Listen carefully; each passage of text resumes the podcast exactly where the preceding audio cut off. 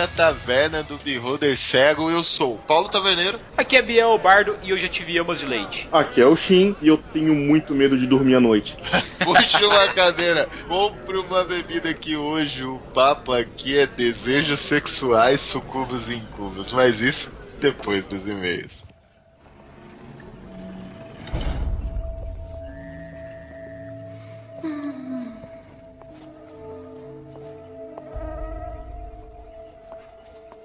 Que, que você vai fazer? Nadar. Ah, ah, ah. Vem, Chip. Me mostra seu nado de peito.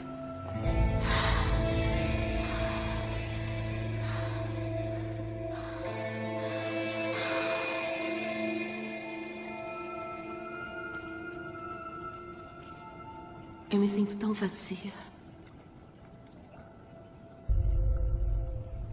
É, eu também. Por que você não me beija de novo, hein?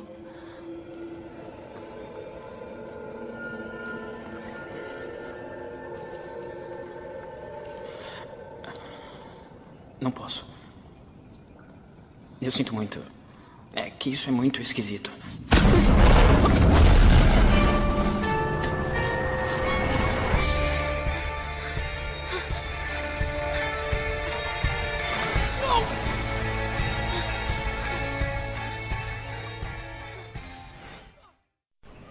Fala galera, aqui é Biel Bardo e infelizmente o Taverneiro não poderá participar dessa leitura de e-mails junto comigo, gente. Ele está na carruagem agora colocando as malas junto com a Prix, porque nós estamos partindo para o World RPG Fest. Como nós já falamos há vários casts atrás, nós iremos a essa festa do RPG aí nacional e você pode encontrar com a gente lá em Curitiba no dia 23 e 24 de setembro agora, tá certo? Não perca a chance, vai lá, vamos jogar junto, vamos se divertir, vamos colocar aí as conversas em dia. Primeiramente, gente, eu quero agradecer a todos os ouvintes aí que mandaram e-mail pra gente, nós pedimos e vocês atenderam.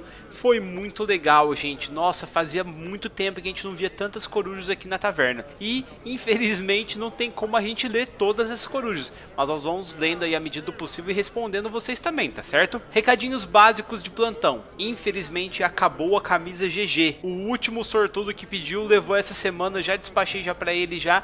Então, se você usa GG ou você pede agora a GGG e depois dá uma encurtada nela, dá uma apertadinha, ou você toma vergonha na cara e emagrece, que não é o meu caso e nem do taverneiro, porque a gente só tá ganhando os botões a mais, estamos abrindo os botões das camisas ultimamente. Lembrando ainda, galera, que eu tenho que comentar com vocês aí sobre o Esquadrão Podcast que é um, nada mais do que um conjunto de podcasts que se uniram para melhorar essa mídia e para ajudar e crescer cada vez mais esse movimento no país, tá certo? Agora, gente, voltando a falar da taverna. Muitas vezes vocês ouvem nosso podcast e vocês querem falar com a gente. Já aconteceu isso com vocês? Já aconteceu de vocês falarem assim, putz, eu tenho que falar com o taverneiro e com o bardo porque eles erraram isso, eles têm que falar isso tal, nossa, eles vão falar de tal tema, então, nossa, eu tenho que saber sobre isso. Gente, sabia que tem jeito de vocês falarem diretamente comigo, Taverneiro com a Prix, rapidamente? Sabe como? Se tornando um padrinho da Taverna do Beholder Cego. Para você ter ideia, se você doar 10 reais, você já tem acesso ao grupo secreto do Telegram da Taverna,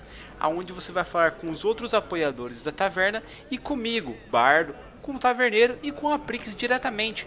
Você vai trocar ideias, você vai sugerir pautas para nós, você vai falar de assuntos que você quer abordar e principalmente você vai conversar com outras pessoas que querem jogar, que estão jogando, para até para combinar aí suas próprias mesas. Então não perca a chance, você vai ajudar esse cast que você gosta, que você quer que vá para frente, a ir cada vez mais longe e ao mesmo tempo você vai estar tá falando diretamente com a gente. Então, não deixa para depois. Apoie agora nosso cast e seja bem-vindo ao nosso grupo, tá certo? Voltando a falar agora da taverna e lendo os e-mails porque o taverneiro já tá lá fora já chicoteando os cavalos pra gente andar logo. Vou ler rapidinho aqui o e-mail do Max Proxy. Ele manda assim: Caro taverneiro Bard Prix, olha eu aqui novamente, Max, o tecnomago de Poá. Finalmente terminei a maratona e estou por dentro de todos os assuntos da taverna e vou comentar sobre alguns. Mas antes disso, tenho que comentar sobre a galera do Esquadrão Podcast.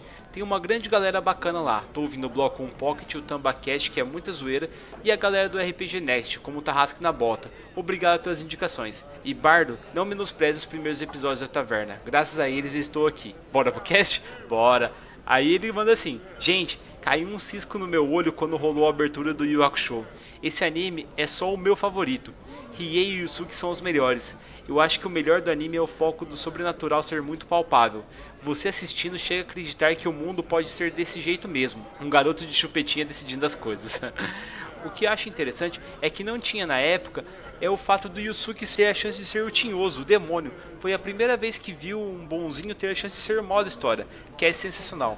Eu me lembro que no começo vocês cobravam dos ouvintes a classe, o level, e aqui estão.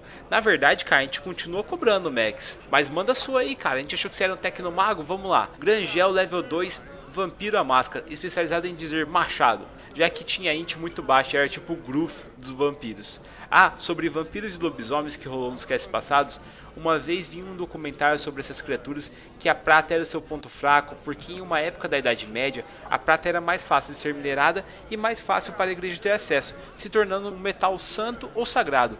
Cruzes e cálices e outros itens da igreja eram tudo de prata, mas não sei se isso é verídico. Ah, outra coisa. Sobre o cast de lendas temos o Lobisomem BR, aquele que nasce depois de seis meninas. O sétimo filho nasce sob a lua cheia e vira lobisomem. Também temos a Mula Sem Cabeça, que poderia ser adaptado para um pesadelo facilmente.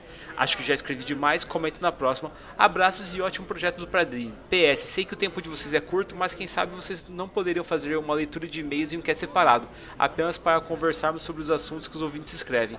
Algo parecido com um bate-papo franco, pois gosto de ouvir os e-mails da galera e também gosto do cast, mas um acaba tomando tempo do outro, sei lá, pensem aí. Hashtag resistência. Max, cara, vou falar o que eu já disse nessa leitura de e-mails aqui.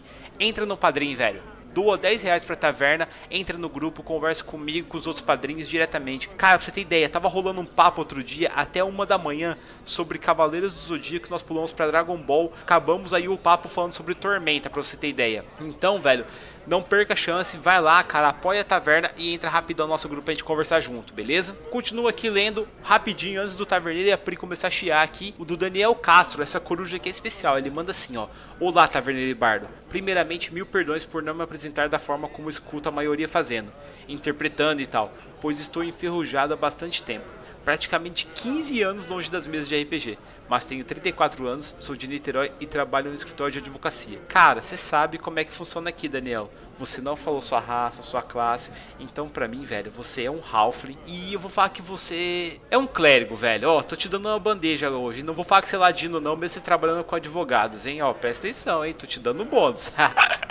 Brincadeira, cara. Depois você manda, hein? Ele manda assim: Venho escutando os casts de vocês daquele jeito, não stop, um após o outro. Desde o dia que esbarrei ao acaso com o podcast de vocês, enquanto buscava por podcast de Magic the Gathering. Este, aliás, é um dos motivos do meu contato. Além, é claro, de parabenizar pelo conteúdo que tem tornado a minha caminhada matinal muito mais agradável. Ouvindo o programa sobre extraterrestres, onde o taverneiro citou uma campanha que ele intitulou A Raça Alienígena como os Firexianos, utilizando os conceitos dos Firexianos do Magic, me ocorreu que eu poderia tentar reunir a galera novamente para mestrar algo inédito a eles, porém bastante familiar para mim. Até achei um material da própria Wizard que publica ambos Magic e D&D, que introduz alguns dos planos do Magic para o universo D&D, porém de forma muito superficial. Gostaria de saber de vocês, Bardo e Taverneiros, se conhecem e indicam algum material de apoio ou dica para este caso específico. Gostaria de saber se o Bardo também teve contato com o Magic ou somente o Taverneiro jogou. Agradeço desde já e desejo sucesso à taverna. Um abraço e até a próxima, onde espero que algum personagem meu fale por mim. Daniel, seguinte, cara, eu já joguei Magic, eu tinha um baralho vermelho e verde e a minha carta mais top que eu tinha era Multani, Feiticeiro Maru, que eu combava com Fênix de Chive também, que era muito massa. Cara, eu não conheço nenhum material que consiga adaptar Magic para D&D. O que, que a gente fazia? A gente pegava as cartas e lia em algumas locais da internet, as histórias de Magic, como é que funcionava. E o taverneiro pegou uma linha temporal e colocou isso na mesa dele, que é interessante você fazer, mas a gente pode também pensar, cara, em fazer alguma coisa desse tipo. Acho que um mundo baseado em Magic não é muito difícil da gente criar não, e fazer alguma coisa a respeito. Mas fica aqui a, a, sugestão. Nós vamos tentar fazer, viu, Daniel? E cara, a próxima vez que você vier aqui na taverna, classe e raça. Não deixa para depois não, mano. Gente, para terminar aqui, cara, eu vou ler só do Rodrigo, porque eu já tô sem tempo nenhum aqui. Vamos lá. Olá, valorosos taverneiro e bardo. É a primeira vez que escrevo, mas já acompanho o trabalho de vocês há alguns meses.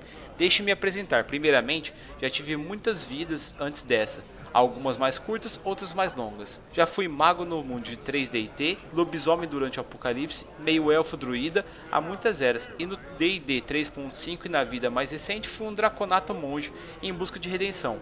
Hoje em dia sinto dizer que estou apenas como humano, que acorda todos os dias para viver uma aventura menos fantástica, mas ainda muito gloriosa, pois assumo diariamente meu papel de médico. Sinto muita falta das minhas jornadas de aventuras, e acompanhar seus posts me permite relembrar um pouco de como esse mundo maravilhoso do RPG. Há muito tempo procuro organizar meus horários para voltar a jogar, mas sempre encontro alguma barreira. Esse último cast de vocês me encheu de energias para novamente assumir uma nova vida, ao menos horários de folga, em busca de glória e bons tesouros. Quero parabenizá-los pelo ótimo trabalho e agradecer por tornar minhas longas viagens de carro para o trabalho, pois moro em São Paulo, em momentos de descontração. Aproveito que estou na taverna para perguntar se vocês podem me indicar algum caminho de alguma guilda de aventureiros, onde poderia me reunir com outros como eu, que estejam cansados de apenas seguir com suas vidas e talvez queiram buscar alguma nova aventura inesquecível. Deixo aqui minhas peças de ouro, mas garanto que retornarei em breve. Quem sabe compartilhando com vocês os spoilers das minhas próximas aventuras. Abraço, Rodrigo Fock. Rodrigo, cara, seja bem-vindo à taverna. Olha, você faltou apresentar para nós aí qual sua raça, sua classe. Vou chutar. Você é um gnomo ladino, velho. Pronto, falei. Se você não gostou, depois chega junto aí e fala. Com certeza o taverneiro vai falar que você parece um gnomo bárbaro, mas eu não acredito muito no taverneiro não. Então, cara, é o seguinte, entra no grupo da Taverna do Beholder Cego, segue a gente no Twitter, no Instagram e também no Facebook, que lá sempre tem gente colocando, ó, oh, vamos fazer uma mesa online em tal lugar, ó, oh, vamos fazer uma mesa presencial em tal lugar, e tem muita gente colocando os eventos de RPG. Então, cara, não deixa para depois não. Entra agora e já acha uma guilda aí para você aí poder se aventurar e traga depois suas peças de ouro para nós. Gente, já falei demais, me desculpa que eu já tô entrando na carroça. Falou e até depois do World RPG Fest. Tchau, tchau. Qual a natureza de seu relacionamento com o Sr. Boss? Fazia sexo com ele há um ano e meio. Gostava de fazer sexo com ele. Ele não tinha medo de experimentar. Gosto de homens assim.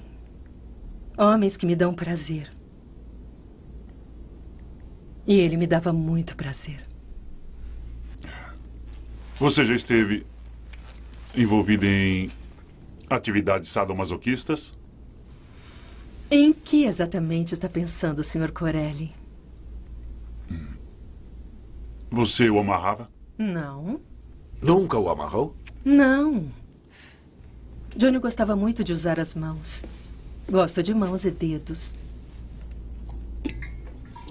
Você descreve uma echarpe de seda branca em seu livro. Eu gosto muito de echarpes brancas de seda. São boas em qualquer situação. Disse que gosta de homens que usam as mãos, não disse? Não, não. Eu disse que gostava quando Johnny usava as dele. Eu não faço nenhuma regra, Nick. Eu sigo a onda. Desde que a humanidade começou a imaginar as coisas e crer em seres sobrenaturais, os benditos homens são atacados por demônias de natureza sexual que tentam sugar sua energia durante a noite, não é mesmo, Shin? Cara, isso daí é um negócio que vem de tão, tão, tanto tempo atrás. É incrível como a origem da palavra, ela já nos mostra o sentido disso. Vocês têm noção, cara, da origem da palavra? Cara, eu acho que deve vir de alguma coisa do grego, de alguma coisa sucção, alguma coisa assim do tipo, tá ligado? Sempre tive sucubos e incubos como a parada do demônio já, tá ligado? eu nunca tive nenhuma referência fora isso, cara. Cara, quando eu era mais novo, eu estudei latim. Então, eu aprendi algumas palavras de latim nesse meio tempo. E uma das coisas que eu aprendi é que sucuba é prostituta, cara, em latim. É, Caraca, faz sentido, cara. faz sentido. Caraca. Exatamente, cara. Aí pra tu entender a origem da palavra, cara, é é um negócio mais tenso ainda, porque o suk é por baixo e cuba das roupas ou coisa assim, ou das pessoas. Então, por baixo da pessoa. E o incubo é o por cima da pessoa. Caraca, olha só, velho. Não, é porque isso é até uma referência histórica muito fodida. Há muito tempo atrás tinha todo esse pudor de posicionamentos sexuais, tá ligado? Cara, é muito louco isso, cara. Não, pior que até hoje ainda tem essa porra, né, meu? Algumas pessoas ainda, ainda pensam é, como os antepassados, né, velho? Mas, cara, o, o que eu acho foda, assim, dessas criaturas que depois entrou nas mitologias, nos contos e acredita quem quiser nesses monstros, eles ficaram muito fixos, né? Porque você tem desde um processo ali que você leva a um extremo e encontra as sereias ali, saca? Porque as sereias é uma sucubo, sabe? Ela, tipo, canta, se apresenta sexualmente pros marinheiros, entre aspas, aí, né? Piratas. Galera que vive no mar aí. E, tipo, seduz eles a entrarem no mar e depois, cara, um abraço aí pro gaiteiro. Só que pelo menos a Sucubo, ela ainda te dá algum prazer no meio do caminho, cara. A sereia não, cara. Caiu no mar, vai pra baixo, o cara foi pro abate. Isso é o que você tá pensando, meu amigo. Tem o Boto aí da Amazônia que diz o contrário, cara.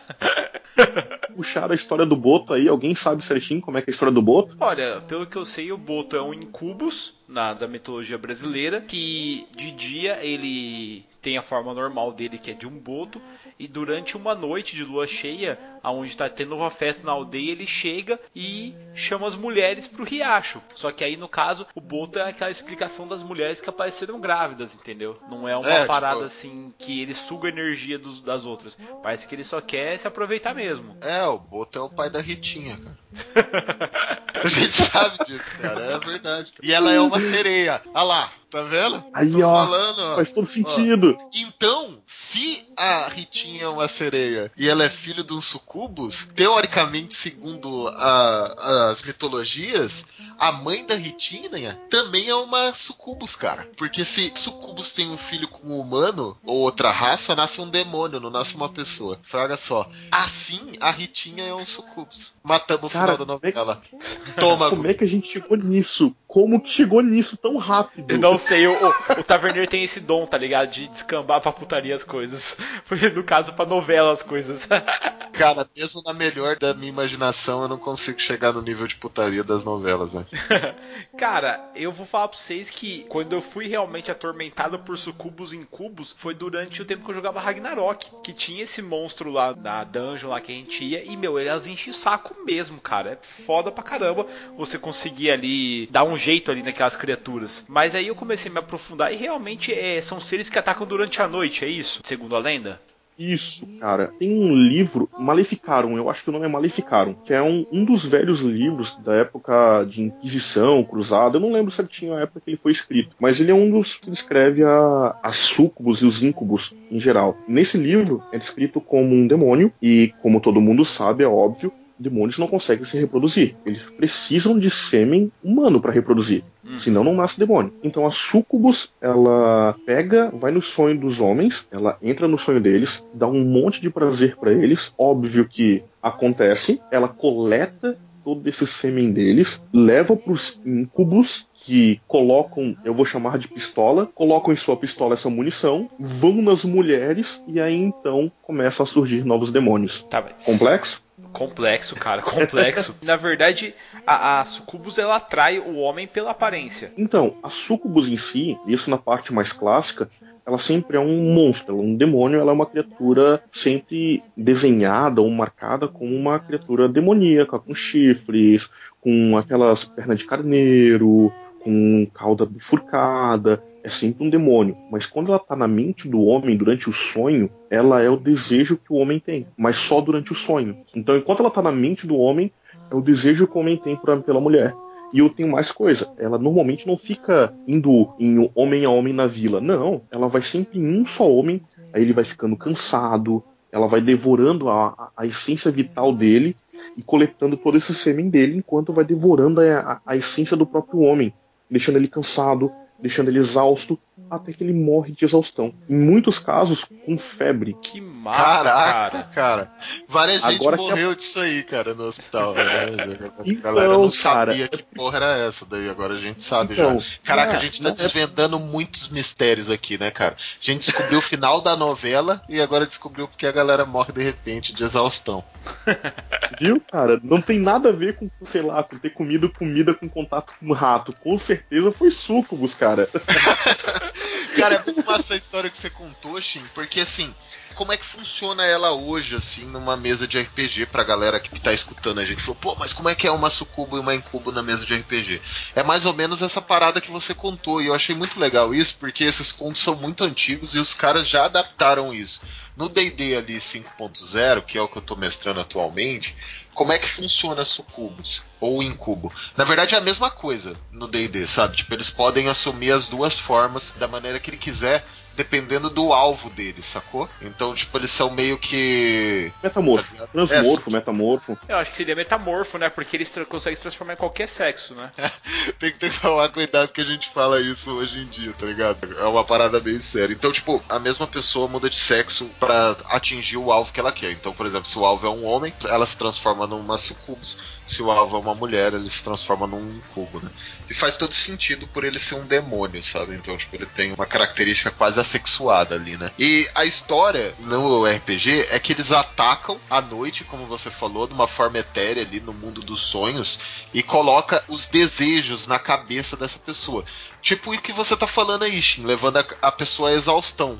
Só que, além disso, tirando a exaustão, tá ligado?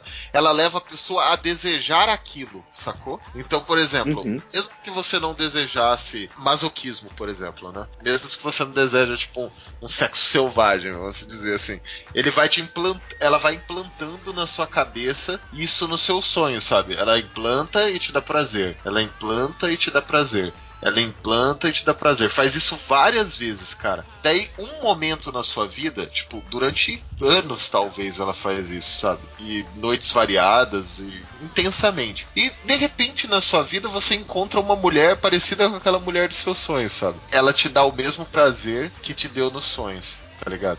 E daí, tipo, você se entrega completamente àquela pessoa. E daí, o que, que acontece? Como eles são corruptores no DD, eles têm tipo uma meta, tá ligado? Ela tem que corromper você em três ações. Então, por exemplo, faz você trair um amigo por causa dela, entendeu? Faz você roubar alguma coisa ou agir incorreto em determinada situação. Quando ela obtém esses três desejos, ela obtém o direito da sua alma. E daí, amigo, você já era. Ela te mata e arrasta a sua alma de volta. Que massa, cara. Cara, é muito fodida a história dela no RPG.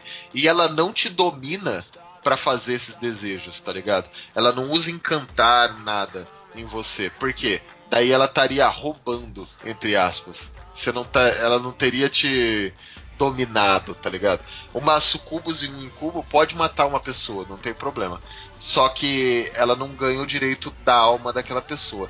A não ser que ela corrompa essa pessoa três vezes. Meu, cara, isso aí já é um gancho de uma Tá. mega de uma aventura aí, cara. Mas calma aí, vamos, vamos começar agora. Número 1. Um, a Sucubus Incubus, ela não é nem Demon, nem Devil. Ela não é nem demônio, nem diabo. Ela é um Ela é um infernal. Exato, ela é um infernal que não tá pra nenhum dos lados, cara. Isso já é uma loucura muito grande, cara. Outra coisa importante de sempre falar da Sucubus, cara, é que ela lê pensamentos. Por isso que ela sabe a forma perfeita pra chamar a atenção da pessoa. Sim, sim, exatamente. É uma Isso, coisa cara, muito, daí, muito cara. forte, cara. Isso daí é muito absurdo, cara. E é claro, ela consegue encantar com o efeito do, do charme dela, com o encantador que ela vai ter, ou o par de encantadores que ela pode ter. É, e daí que, que a gente tava falando da questão da sexualidade dela, né? Que na, nos contos antigos ela pega o, o, o sêmen, né? E, e leva pra um incubo, né? Ou leva pra sucubo, sei lá como que você falou ali, mas. Leva pro incubo. Leva pro Leva incubo, pro incubo e pras mulheres. Exatamente. Só que daí o que, que acontece no RPG, assim, pelo menos o que eles estão indicando. Gente, você pode mudar a história, tá? Isso, logicamente, gente. É só o, o que a gente tem de referência, né? Na verdade, você pode mudar como você quiser. Isso, só, só tô contando pro que, que a gente conhece e o que tá escrito no livro, pra vocês entenderem tudo. O que que acontece? Uma incubo e um sucubus, como eles são assexuados, eles assexuados não, eles transformam ambos os sexos, né? Então eles conseguem procriar. Então quando um incubus e uma sucubus têm relações sexuais ali, da maneira deles que eu não faço ideia como deve ser, mas deve ser normal, né? eles Assim têm esperamos. é, assim esperamos.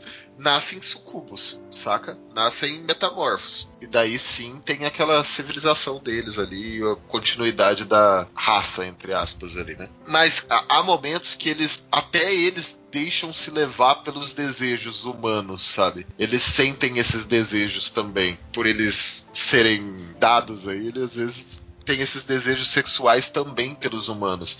Só que, cara, quando acontece isso, nasce um demônio, tá ligado? Não nasce uma, uma criança ou um outro sucubo. Não, cara, nasce um demônio. Isso é muito bizarro, cara. E isso é um outro gancho aí da mesa de vocês, que pode acontecer dos heróis estão na cidade, ou acontecer alguma coisa, ou até mesmo eles serem chamados na cidade por causa disso, porque alguém teve um parto e nasceu um demônio, tá ligado? Daí eles têm que descobrir que o parceiro dela, o esposo, a esposa, ou aquela pessoa que ela teve relação, era um sucubo, sabe? Caraca. Cara, isso é muito. Imagina uma criança demônio, cara. O que que, o que que se pode fazer? Porque, querendo ou não, é uma criança, cara. Então, mas seria uma, uma criança demônio, seria um Tiflin ou não? Não, não, é um câmbio mesmo. É um demônio de verdade, sabe? É, Caraca, velho. É assim, a- nascemos um câmbio. Cara, o que que a gente faz com uma criança dessa, cara? Porque, por exemplo, imagina Hellboy. Tá, mas o Hellboy seria o quê? Seria uma criança demônio? Seria um filho dessa incubus ou não? Porque essa criança tem que ter poderes. Não, ela tem poderes. Essa criatura, o Cambion, ela tá no livro dos monstros. Ela é um demônio que contém no livro dos monstros. É um demônio bem forte, cara. É, ele é forte pra caraca, Shin. Ele é tipo, é o que você falou, ele é um Hellboy mesmo, tipo, ele é todo vermelhão e tal, só que não tem aquele braço de coisa. Ele, ele tem asa, ele tem rabo, tá ligado? Ele é o, é o demônio típico, assim. Ele é mal, tipo, ele nasce mal e ele tem até um atributo, atributo não, mas uma característica dessa, dessa criatura chama-se nascido para ser mal. Nossa senhora. Tá ligado? Então, tipo, ele é uma aberração assim mesmo. E essa criatura é um corruptor. Essa criatura é, é um demônio e ela tem qualquer tendência, contanto que seja maligno. Sabe? Daí a gente não sabe como que aquele vilarejo trataria essa criatura, sabe? E que é uma coisa interessante, já reparou nos atributos do Cambion? Ele só tem atributo alto, cara. Ele não é um, um Bugbear que tem um atributo alto e outro baixo. Não, cara. Ele é todo bombado, cara. Pra galera que não conhece a criatura assim, só pra vocês terem uma ideia, ele é ND5, tá? Nossa senhora. Ele é, ele é fortão. Não, não, não, não. Ele não é um ND5. Ele é um ND5 muito forte mesmo pro ND5. Eu lembro de uma vez, cara, eu tava utilizando alguns demônios que eu utilizei durante uma aventura, isso há, um- há alguns anos atrás, e eu tava pro- procurando um monstro, cara, que fosse de nível desafio 5 pra colocar jogadores, pra ser tipo um líder demônio, com vários vassalos. Esse personagem, esse demônio, se encaixou perfeito com uma luva, por ser um corruptor, um cara maligno e por ter atributos bons. Cara, quando eu coloquei na mesa de jogo, ele é, um, ele, é muito mais forte do que 5, cara. Eu tenho certeza que ele, com, certeza, jogadores nível 6 e 7 vão ter dificuldades com ele. Ele é muito forte. Então, assim, é um 5 muito bombado. Isso que eu tô falando é experiência de mestre com, com Campbell. Então, avisa os mestres, muito cuidado com essa criatura, ela é bem forte, bem cuidado. Nossa, cara, eu já tô imaginando já uma sucubus. Aí ela ataca o grupo. Beleza, ela faz o que ela tem que fazer e sai dali. Depois, o tempo vai passando, vai passando, eles encontram uma criança que tem esses poderes. E essa criança começa a crescer e é filho de um dos personagens e é foda pra caralho, cara. Nossa, daí começa a zoar tudo. O cara teria coragem de matar o próprio filho ou não, mesmo ele sendo demônio? Nossa, cara, que dificuldade. Eu, como com espírito leal e bom, cara, eu acho que eu tomaria a atitude certa, cara. Eu daria um fim digno, mas. Ô louco, leal e bom, meu amigo. Você não ia tentar conversar com ele pra levar ele pro caminho do bem? Não, cara, demônio é demônio, cara. Mas ele só é um meio demônio. Mais ou menos. Pior, então, pior que não, ele é completo. É, caraca, cara. Tá, e vamos supor que o Incubus também ele gere essa mesma criatura. Ele geraria na mulher? Uhum. Não, cara, é, exatamente. Com o que acontece? Os sucubos e incubos, eles se transformam, tá ligado? Aham. Então, ele gera na mulher, minha opinião, tá ligado? Todas as minhas vítimas morreriam no parto, saca? Porque, meu, eu tô, É, cara, porque tem que tá zoar mesmo. nascendo um demônio, né, velho? Tem que ser. sim. Já que tá nascendo uma parada, ele tem que, tem que nascer fazendo estrago, né, velho? Não é uma. Tipo o Damien mesmo. Já chega, chega chegando, chega causando. É, e daí. Não, cara, mais simples, cara. Ele nasce, ele precisa da centelha divina, cara, pra nascer. Então ele tira a centelha divina da própria mãe, cara. É, pô, Massa. é, caraca, é verdade. Isso do caso do Incubus, né? Isso a gente tá colocando, né? No caso da Sucu, ela daria o parto, sabe? Eu acho. E longe, saca? Pra ela é mais fácil. Mais fácil, entre aspas, né? Porque ela foge, saca? Ela sai. Ela deve ser mais isolada, assim. O que eu tô tentando fazer aqui, gente, é o seguinte: é o Damien, por exemplo, o Damien da profecia. Eu queria tornar ele um filho de uma sucubus ou do incubus. Por quê? Ele é mal, ele é mal pra caralho. E ele se tornou presidente, então ele é foda. Aí eu fico imaginando, sabe? Tipo, vamos supor que um incubus atacou uma mulher tal, a mulher morreu, nasceu Damien, certo? Esse Damien, ele é um demônio, só que ele não pode, ele não é identificado como um demônio assim na cara dele. É, tipo, não dá pra ver que o Damien, ele é o capeta. Ou dá. Então, dá. Se Ah, for um, cara. um, Damien, dá.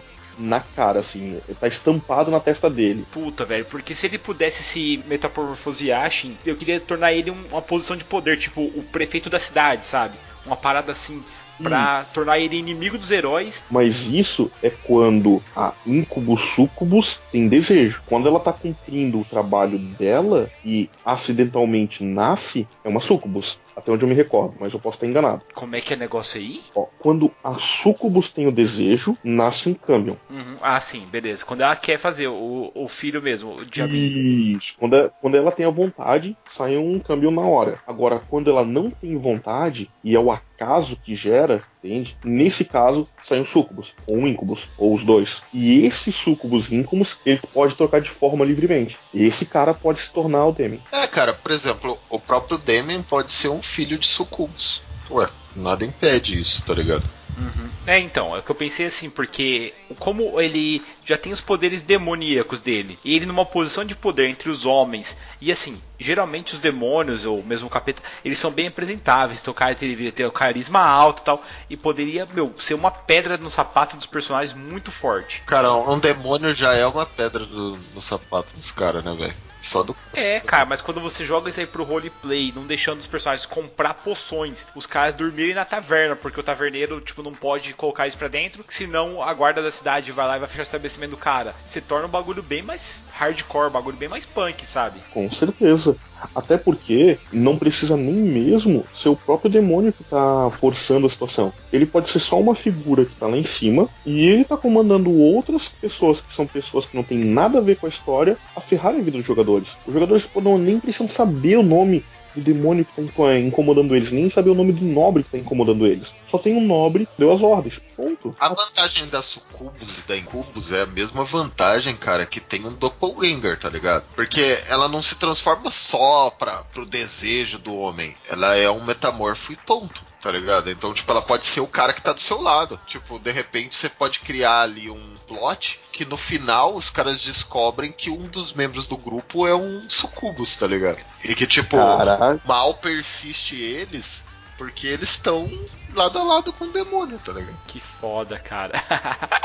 Imagina todo mundo fudido, aí aquela clériga que todo mundo, ah não, a clériga é de boa, tal, ela se revela um sucubus, cara, que mancada. Ou o guerreiro anão virou um sucubus, tal, e ataca os caras. Vocês já usaram sucubus na mesa de vocês? Cara, eu já usei, mas foi parte de um outro plot que tava acontecendo. Porque o que que aconteceu? Eu tava fazendo uma aventura na época que saiu aquela. É, pra fora do abismo do do DD, que saiu aquelas aventuras. Eu me inspirei naquilo e narrei algumas aventuras para os meus jogadores. Então, eles estavam enfrentando uma, algumas hordas do abismo e eles estavam vencendo. E tiveram uma vitória muito fácil. Então, uma- os demônios do abismo pediram ajuda para os súcubos para terem mais demônios para ajudarem eles. Então, eles tinham que ir em algumas cidades para impedir que as, as sucubus estivessem trazendo mais demônios, da forma tradicional, por assim dizer. Ah, sim. Eu utilizei a minha sucubus numa torre abandonada, que ela foi alvo de é magia negra. E há muito tempo atrás, os paladinos entraram, destruíram essa torre, só que a torre ficou lá, meio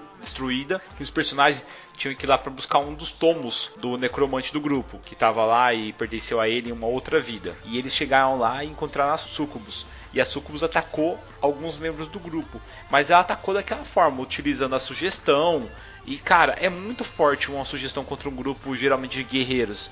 Porque a galera não tem muita resistência. Mesmo o, se eu não me engano, era um, um clérigo do grupo. Cara, o cara falhou no primeiro teste e se fudeu bonitão, sabe? E é o clérigo que é o cara. O clérigo e o paladino são os caras que não podem cair no teste de vontade, gente.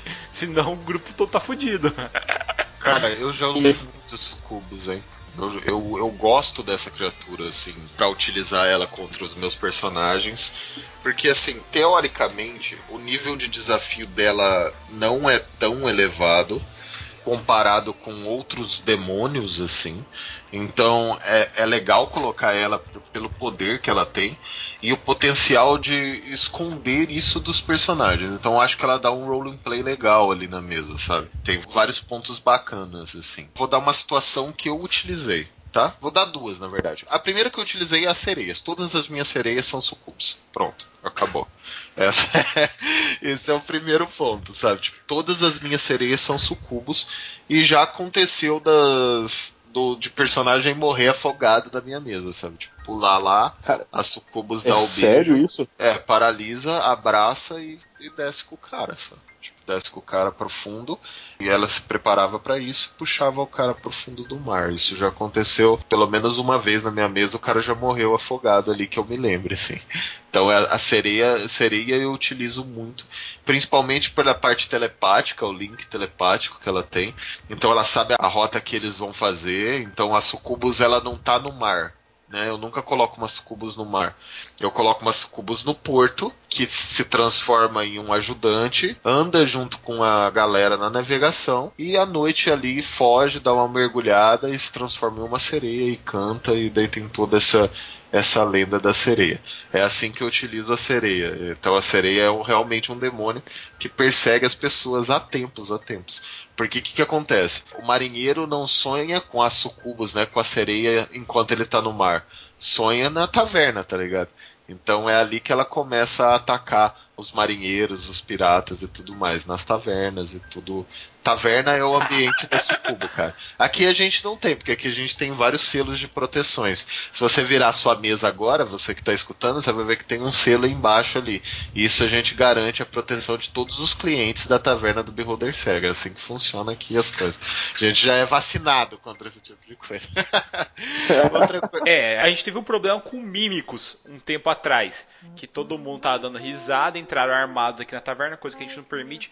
E o taverneiro perguntou, mas por que vocês estão usando armas? Os caras, ah, pra matar mímicos. A gente deu risada, eles deram risada, a mesa deu risada e nós matamos a mesa. Todo mundo ficou feliz. É assim que funciona. Às vezes sentaram em cima de um cliente nosso mímico aí a gente não tem como segurar essas coisas. outra, e, e a outra maneira que eu utilizo sucubus, assim, eu, eu gosto muito de utilizar os contrastes, sabe? Então, tipo, é, eu gosto de fazer qualquer tipo de demônio, né? É, se encantar com a luz, tá ligado? Então ele com- começa a perseguir a luz. É lógico que não um território extremamente sagrado, assim. Mas facilmente, o, o nosso bardo brincou aí, mas eu facilmente colocaria um sucubus clérigo, por exemplo. Ou talvez uma liderança religiosa da cidade, sabe? Eu, eu acho que ele se sente atraído. Ele tem aquela, aquela ca- característica de tipo, caraca, é, estou desdenhando de, tá ligado? Eu acho que isso faz parte da essência dele, sabe? Então, Eles estão me cultuando junto com o culto, entendeu? é, exatamente. Acho isso massa. tirando meio que tirando um sarro assim entre aspas sabe eu acho que seria uma coisa demoníaca por isso que eu utilizo né eu faço isso muito e gosto também de utilizar ela em vários momentos na mesa em formas diferentes sabe ela é o mendigo ela é a filha do taverneiro ela é a clériga local e ela é, sei lá, outra coisa, sabe? Tipo, então ela e, e, e, os personagens não conseguem ver que ela tá acompanhando essa vida dos personagens porque ela se transforma em pessoas diferentes, né? Mas durante esse período todo que ela vai acompanhando a vida, ela vai lá colocando sementes nesses personagens de desejos, de maldade e tudo mais, né? E através desse personagem ela corrompe essa mesa. É, essa foi uma mesa que eu fiz, tá, gente? Então esse personagem ele corrompia os jogadores. Então, por exemplo, vou dar um exemplo. A primeira missão eles chegaram na taverna e encontraram um soldado que tinha sido saqueado na estrada. E ele pediu ajuda para esses personagens a combater esses bandidos, né? E o que, que aconteceu? Grupo inexperiente foram lá, encontraram os, as pessoas com o tesouro dele, o, teve uma discussão, as pessoas falaram que não tinham roubado aquilo, só que o que, que aconteceu? O rapaz da taverna falou: ó, oh, eles roubaram todos estão com esse brasão aqui que eu tenho aqui no peito. Eles dotaram o brasão e viram que as pessoas realmente tinham o brasão. Foram lá, eliminaram os inimigos, né, um grupo de assassinos, e outras missões ocorreram, como pegar um artefato escondido numa tumba, e todos foram assaltos, sabe? Ele, ele persuadiu os personagens a jogarem do lado dele e a visão dos personagens não era correta. As pessoas que estavam na estrada não eram bandidos, sabe?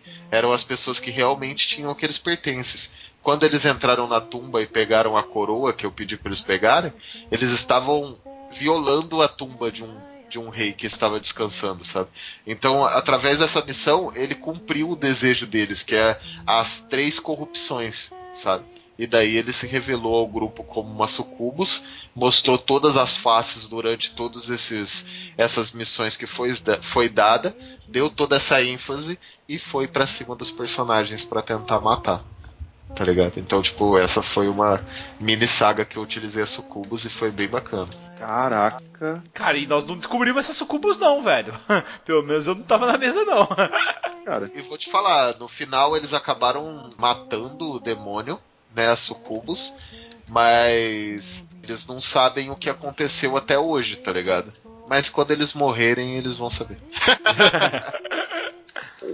tem um outro, tem um outro monstro de D&D que, cara, ele atua exatamente como essa tua Sucubus atuou, que é a Bruxa da Noite, cara.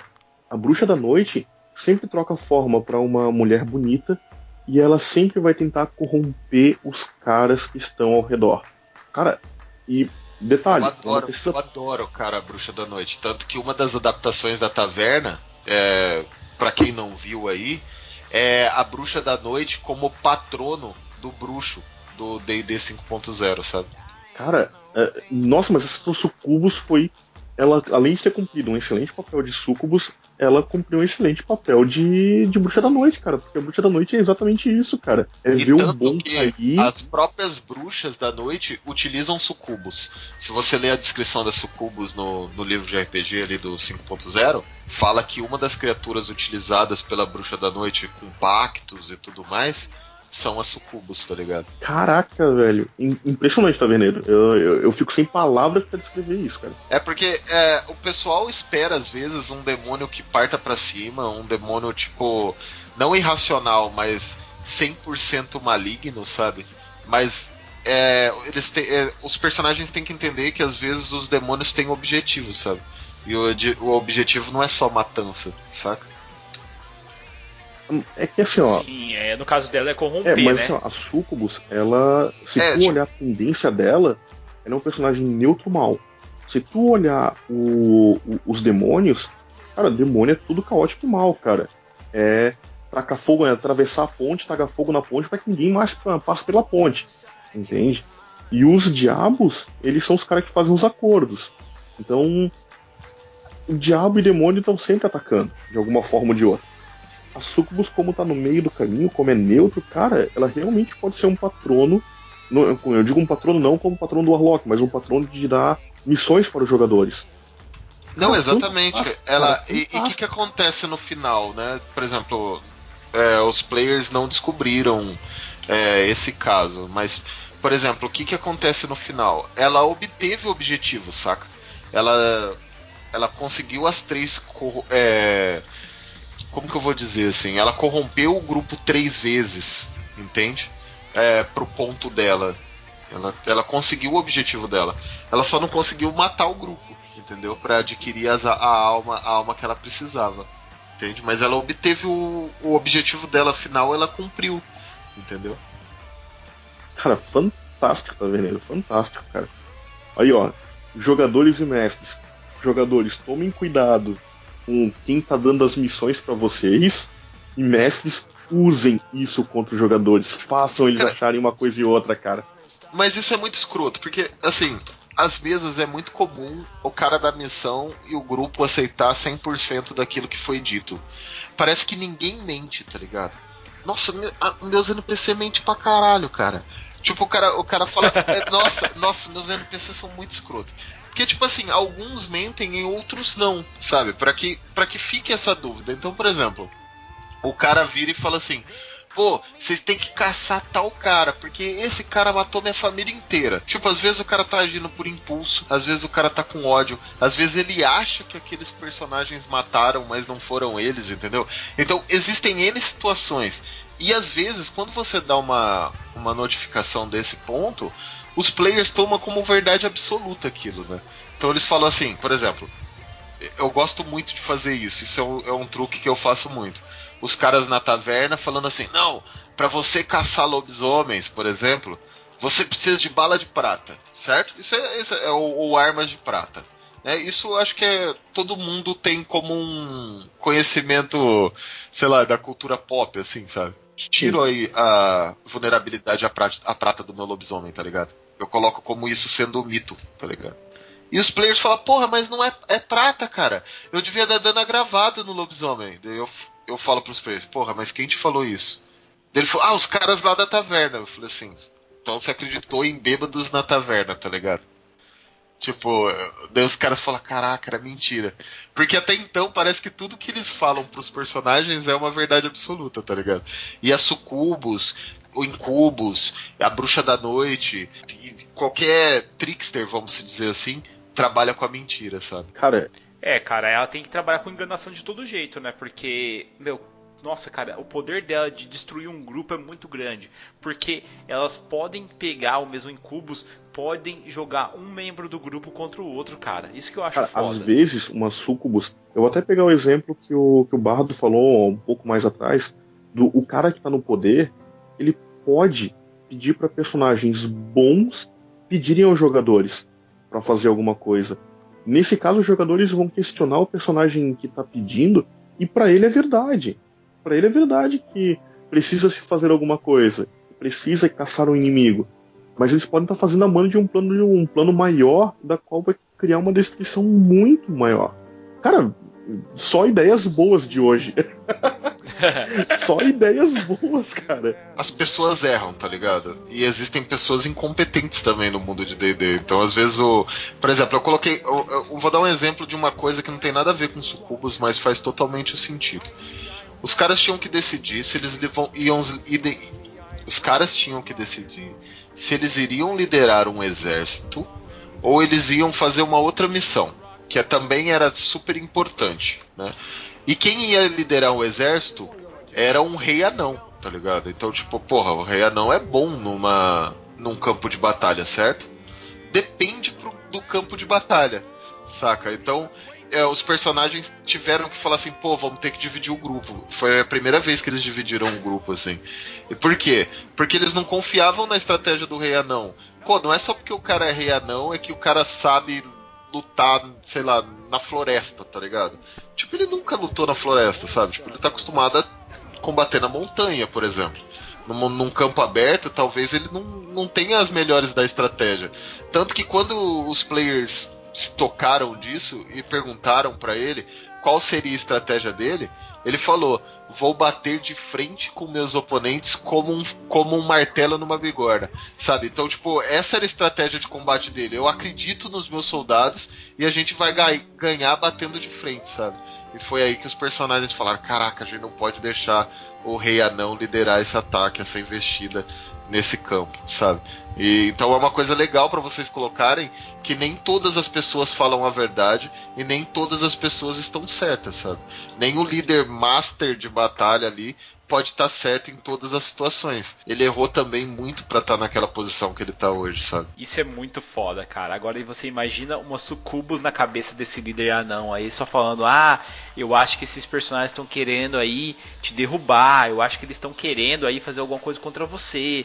Não é melhor você ficar esperto com esses caras? Esses caras estão ganhando os louros da vitória muito então, fácil. mas imagina essa pessoa que tá falando isso para ele, não sendo um sonho ou sendo su sucubus, sendo a mulher dele, que ele já casou, conhece há muito tempo, e ela é uma sucubus tá ligado? Cara, se for isso, já era, os heróis vão morrer. Nenhum homem vai contra o que a sua mulher fala, cara, não tem essa. Por isso que tem esse apelo sexual tão forte. É assim que a Sucubus ataca, tá ligado? Cara, vamos tentar criar o outro lado. Eu, pelo menos, não lembro de nenhum, eu acho que não existe, mas vocês conseguem imaginar uma Sucubus ajudando os jogadores? Ajudando mesmo? Cara, Manda. Tem uma, Shin.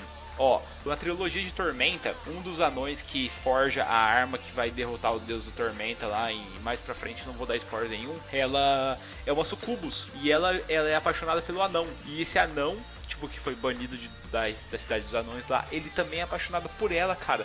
E é só graças a ela que eles conseguem forjar a arma, cara. É muito massa porque meio que a deusa das trevas fala assim, caralho, cara, tipo, esse anão, ele ama ela mesmo ela sendo um demônio, sabe? Tipo, e ela tá ali só pra matar ele. E ele sabe que se ele beijar ela, ele vai morrer. A chance de morrer vai aumentando a cada beijo. E mesmo assim o cara ama ela de paixão. Você quer saber uma coisa? Tá, vou deixar os dois ficar juntos. É muito foda isso, cara. Eu acho que assim, pode acontecer, mas não com um paladino, por exemplo. Tem que ser um cara com a moral Não, cara, sabe? eu vou discordar, porque faz todo sentido a Sucubus ajudar um grupo. Daí vocês vão falar: caraca, Paulo, você tá louco, você tá maluco, o que você tá falando, né, velho? Não é, cara. Porque às vezes ela ajuda o grupo pra ter um objetivo com outra pessoa. Vou dar um exemplo. Vamos colocar uma hipótese que o grupo chega numa cidade a mando de um rei que chamou eles, certo? Nessa cidade, ela tá em combate, em confronto com uma cidade próxima. Então o rei chamou eles pra reforçar o exército e a investida contra a cidade próxima, certo? Mas quem que implantou na cabeça do rei que ele deve investir contra a cidade próxima? A Sucubus. Ela ajuda os personagens a invadir a cidade próxima pra obter o objetivo pra roubar a alma de quem? Não é dos personagens. Pra roubar a alma do rei, que era o objetivo dela.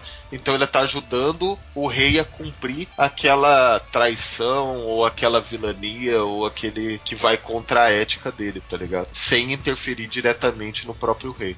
Então, tipo assim, ele é facilmente ela ajudaria o grupo em uma missão ou outra. E é legal que depois que o grupo ajuda e eles saem da vila, por exemplo, saem do vilarejo, né? Pô, conseguimos e tal, pega a recompensa, estão saindo do vilarejo. Às vezes eles pegam uma deixa que ela é um demônio, pega uma coisa no ar que ela faz parte de um, um elemento maligno, ou até mesmo depois de duas aventuras pra frente, eles descobrem que aquele rei morreu, sabe? Então, tipo, De causas falam- misteriosas. não, não, não precisa nem ser de causas misteriosas, sabe? Tipo, ou morreu, como você falou, febril na cama e tal, ou foi assassinado mesmo. E se eles não voltarem pra investigar, eles vão falar, putz, foi. Puta, curti aquele rei lá e tal, sabe? Mas só ficou sabendo que o rei morreu, sabe? E isso ficar só entre você e aquela Lori, tá ligado? Você não precisa revelar pros personagens que eram uma sucubus e tal, sabe? Então, é, às vezes eles podem chegar na cidade, ah, como o rei morreu?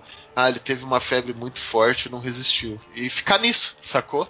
E depois lá pra frente eles podem descobrir isso, ou pode descobrir na hora, através de uma investigação. Tudo depende do caminho que você quer levar essa conversa, essa história, tá ligado? Cara, isso é, é muito legal ver o, o rei morrendo por uma febre ou por uma doença, porque uma das habilidades da Sucubo é que toda vez que ela beija alguém, ela pode drenar o HP. E, cara, não é um pouquinho, ela drena um monte, ela pode drenar um monte de HP do cara. Ô, Shin, só interrompendo você, qual que é a parte legal de algum rei morrer de febre, mano? Na história do Taverneiro que nós estamos jogando lá, toda pessoa que morrer de febre, eu vou ficar cagado, cara, falando, caralho, é um sucubus que matou o cara. Aonde tá essa desgraçada? Qual que é a parte legal disso? Não tô te entendendo, cara. Você tá aqui pra, do meu time ou do seu time Taverneiro, você não essa tá porra? entendendo, cara. Ó, eu já te corrompi duas vezes. Você falou que não encontrou nenhuma sucubus e você falou que vai ficar com medo de alguém morrer de febre. Mais uma, sua alma é minha, Bart.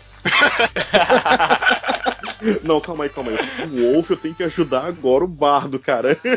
Isso, aí, isso. Boa, vamos ser proativos. Não esquece que na minha mesa lobisomem não toma dano a gravar na. Pô, então isso é muito legal, essa questão de às vezes morreu por febre, sabe? Tipo, as pessoas falam, ok, as pessoas morrem por febre, tá ligado? Então, tipo, é muito engraçado e tenebroso o jeito que pode ser adicionado uma sucubus numa mesa de RPG, sabe? Cara, é fantástico, porque dá pra colocar ela em muitos pontos da sociedade medieval. E como ela pode mudar de forma facilmente, cara, isso em cenários de low magic. Por, por exemplo, eu costumo narrar em Eberron, cara, Eberron é, é muito high magic, é muito alta magia. Então é fácil ter lugares que previnem o metamorfo fácil, eu vou, vou, abrir um aspas aqui, porque não é um fácil tão fácil assim, mas tem, tem bastante lugar que previne o metamorfo, então para uma sucubus é mais complicado. Mas o medieval com pouca magia, cara, a sucubus faz estrago, cara. É, eu gosto muito de jogar no low fantasy, assim, sabe? Mentira, porque assim, o pessoal confunde muito a minha mesa. Minha mesa não é low fantasy, ela tem pouca magia, é muito diferente, tá ligado? não é baixa fantasia, é baixa magia. Exatamente, tipo, tem bastante ser místico, tem bastante fantasia, sabe? Mas magia é escasso. Olha, cara, depois tu tem que dar uma olhada em Dark Sun, cara. Não vai que tu gosta da brincadeira. Pior, estamos averiguando outros RPGs para jogar e parar de ser coxinha só jogar 5.0, tá ligado? Olha, se te serve de consolo, cara, um dos sistemas que, que é muito bom de jogar é o Dungeon World, cara. Ele é fantástico, ele é muito pró-jogo. Tô lendo cara, Dungeons é World fantástico. agora. Cara. E o mais importante é assim, ó, mesmo a Sucubo no Dungeon World, ela é muito mais simples que no D&D em questão de regras, e eu particularmente acho ela mais impecavelmente fodástica no Dungeon World, porque dá uma abertura de interpretação para esses monstros mais sociais muito alto, cara, muito forte. Tá, e como é que isso funcionaria aí uma sucubus dona de um bordel? Cara, existe, existe várias aplicações de sucubus massa, né, cara? Por exemplo, se você for pegar um filme, a gente até já falou isso aqui aqui, mas é legal repetir porque o cash é só disso. O Cassino Lotus do Percy Jackson é um antro de sucubus, tá ligado? Você entra lá e a galera não deixa você sair, fica colocando desejos na sua mente, todo mundo bonito, todo mundo lá e fica você fica preso para sempre lá dentro. Isso é um, uma parada de sucubus. Tirando um pouco dessa ideia do Percy Jackson, como eu faria um antro de sucubus? Por exemplo, você coloca um prostíbulo, né? Aquele prostíbulo, geralmente um prostíbulo é. Não, não, não, não, não. Taverneiro, bordel, taverneiro, bordel. Prostíbulo é uma coisa tão feia, cara. Tá louco. Bordel, você bordel é bonito. Um bordel barra taverna, porque tem que ter bebida e tudo mais. E você faz como se fosse um cassino loto, sabe? E lá, tipo, é um ambiente de esbor, né? Tipo, gigantesca, onde as pessoas ficam presas até para sair, sabe? Como se as sucubus tivessem um momento para brincar ali. E como eles são demônios, né, corruptores, eu acho que facilmente eles brincariam com isso, sabe? Mesmo já obtendo a alma daquela criatura, eles continuariam brincando com aquela criatura até quando não ser mais útil, sabe? Daí ela mataria e carregaria a alma deles de volta, sabe? Eu acho que seria uma coisa bem pesada para utilizar assim.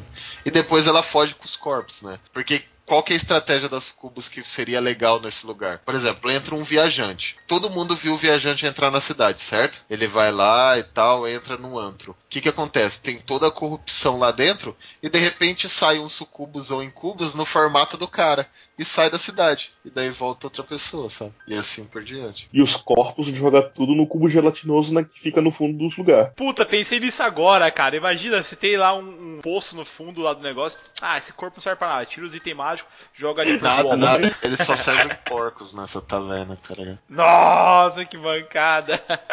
Ô, esse toicinho de porco tem um gosto meio estranho. É, era elfo. Porco élfico. Droga de elfo, tá ligado? Tipo, odeio essas criaturas que vêm de origem férica, sabe?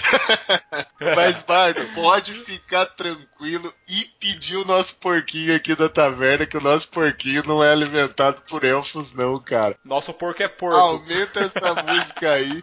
Vou juntar alguns goblins para refazer os nossos selos de proteção. Obrigado pela presença, Shin, e até o próximo cast. Eu que agradeço. Falou, galera. Tchau, tchau.